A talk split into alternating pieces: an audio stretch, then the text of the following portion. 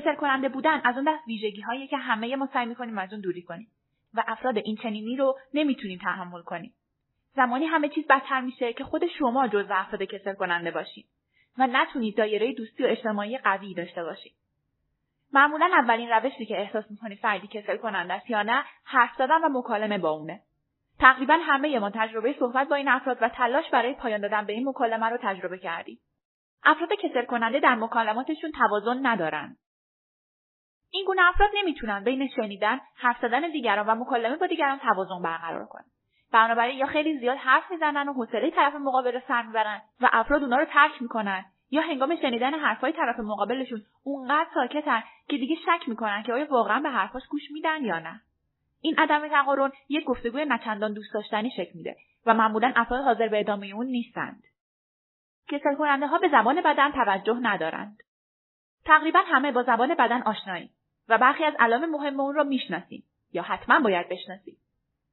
توجه به زبان بدن یکی از مهمترین ویژگی افراد و مدیران موفقه چرا که اونها می‌تونن سریع افکار شما رو تشخیص داده و مطابق با اون رفتار درستی از خودشون نشون بدن. افراد کسل کننده اونقدر درگیر حرف زدنشون میشن که اصلا توجهی به طرف مقابل ندارن. اونها متوجه زبان بدن دیگران نمیشن و درک نمی‌کنن که سطح تکون دادنها می‌تونه تنها به این دلیل باشه که دوست ندارن این مکالمه ادامه پیدا کنه. و صرفا از روی ادبه. دلایل زیادی وجود داره که افراد تمایلی به ادامه مکالمه با شما نداشته باشن. برای اینکه فردی کسل کننده نباشید به زبان بدن اونها توجه کنید.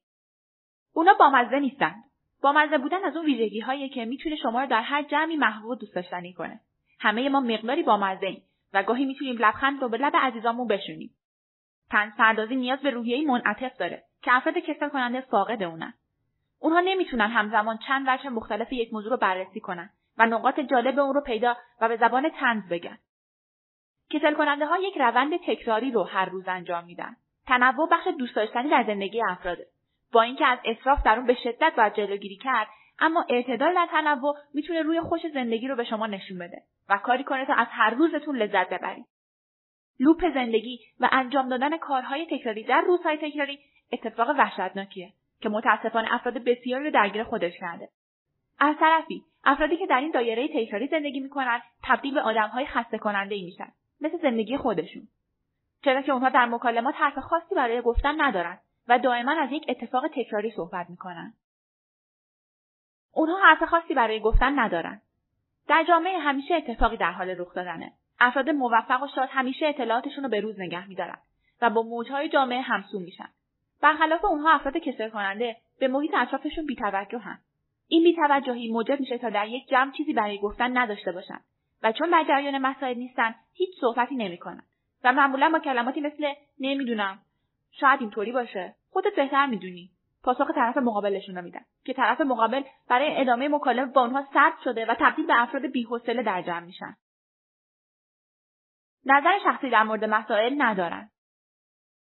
برای اینکه کسل کننده نباشید نسبت به افکار و باورهایتون نگاه انتقادی داشته باشید. نگاه انتقادی به معنی اینکه دائما خودتون انتقاد کنید نیست. بلکه به معنی سنجیدن افکارتونه. آیا آنها واقعا درستن؟ چطور از اونها دفاع می‌کنید؟ فکر کردن و پاسخ به این گونه سوالات می‌تونه کمک کنه تا یک مکالمه موفق شکل بگیره. در حالی که افراد کسل کننده باور خاصی برای خودشون ندارن و در نتیجه دایره موضوعاتی که می‌تونن راجبش صحبت کنن بسیار کمه. در نتیجه یا اونا بیش از حد از یک موضوع تکراری صحبت می‌کنن یا بیشتر گفتگو با اونها در سکوت خواهد گذشت. داستان گفتن بلد نیستن. داستان یکی از بهترین روش ها برای شروع یک مکالمه است که کمک می‌کنه افراد به حرفهای شما توجه کنند. اینکه بتونید در مورد موضوعی داستان تعریف کنید یک مهارته. اما اینکه بتونید از هر داستان ربطی به داستان بعدی بدین بدون اینکه شنونده مطلب رو از دست بده یه هنره. افراد کسل کننده این توانایی رو ندارن. اونها نمی‌تونن شنونده رو به سمت داستان خودشون جذب کنن. چون همونطور که در مورد بالا گفته شد هم بدون تمرکز داستان تعریف می‌کنن هم توجهی به زبان بدن افراد ندارن. اونها نمی‌تونن خودشون رو جای دیگران بذارن. گاهی لازمه خودمون رو جای دیگران بذاریم و از دید اونها به دنیا و مسائل پیرامون نگاه کنیم. یا به قولی پا در کفش اونا کنیم و راه رفتنشون رو تمرین کنیم. با این کار علاوه بر اینکه اونا رو قضاوت نمی‌کنیم بلکه راحتتر می‌تونیم به زبان اونا صحبت کنیم و اونها رو به صحبتهامون جلب کنیم. اما افراد کسل کننده توانایی چنین کاری رو ندارن. اونها نمی‌تونن خودشون رو به جای فرد مقابل بذارن و از دید اون به بحث نگاه کنن و ببینن چه چیزی می‌تونه برای اون جذاب تر باشه. به همین دلیل معمولا مخاطبان این افراد خیلی سریع از بحث اونا خسته شده و به اونها کسل کننده میگن. حرف تازه‌ای ندارن. ها در مورد مغز انسان نشون داده که مغز به طور دائم به دنبال نوآوریه. اگر شما چیز تازه‌ای برای شنوندگان نداشته باشید قطعا اونها شما رو رها خواهند کرد. در حقیقت افرادی که هر روز اطلاعاتشون رو به روز می‌کنن خیلی بهتر با دیگران ارتباط برقرار می‌کنن. و برعکس افرادی کسل کننده به دلیل اینکه اطلاعاتی در مورد پیرامونشون ندارن نمی‌تونن حرف جدیدی داشته باشن و همیشه از موضوعات و حرفهای تکراری صحبت می‌کنن. استن هایوارد میگه افراد کسل کننده در نظر من کسایی هستن که من چیز جدیدی از اونها یاد نمی‌گیرم. بنابراین شناخت این آدمها در مکالمات مدتی از من زمان صرف می‌کنه. البته گاهی افراد اونقدر پوچ و خالی از اطلاعاتن که همون جملات ابتدایی مشخص می‌کنه. اونها کسی رو وارد مکالمات خود نمی‌کنن. یکی از ویژگی هایی که فردی رو کسل کننده می‌کنه ناتوانی اون در ترغیب افراد به شرکت در یک مکالمه است.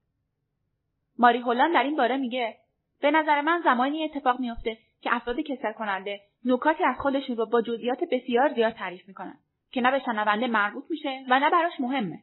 اگر شما در حال تعریف کردن ماجرایی هستید و برای گفتن یک جمله کوتاه پنج دقیقه از جزئیات آن صحنه میگین و دیگران فقط به شما نگاه می‌کنن متاسفم. شما فرد کسل کننده ای جمعی.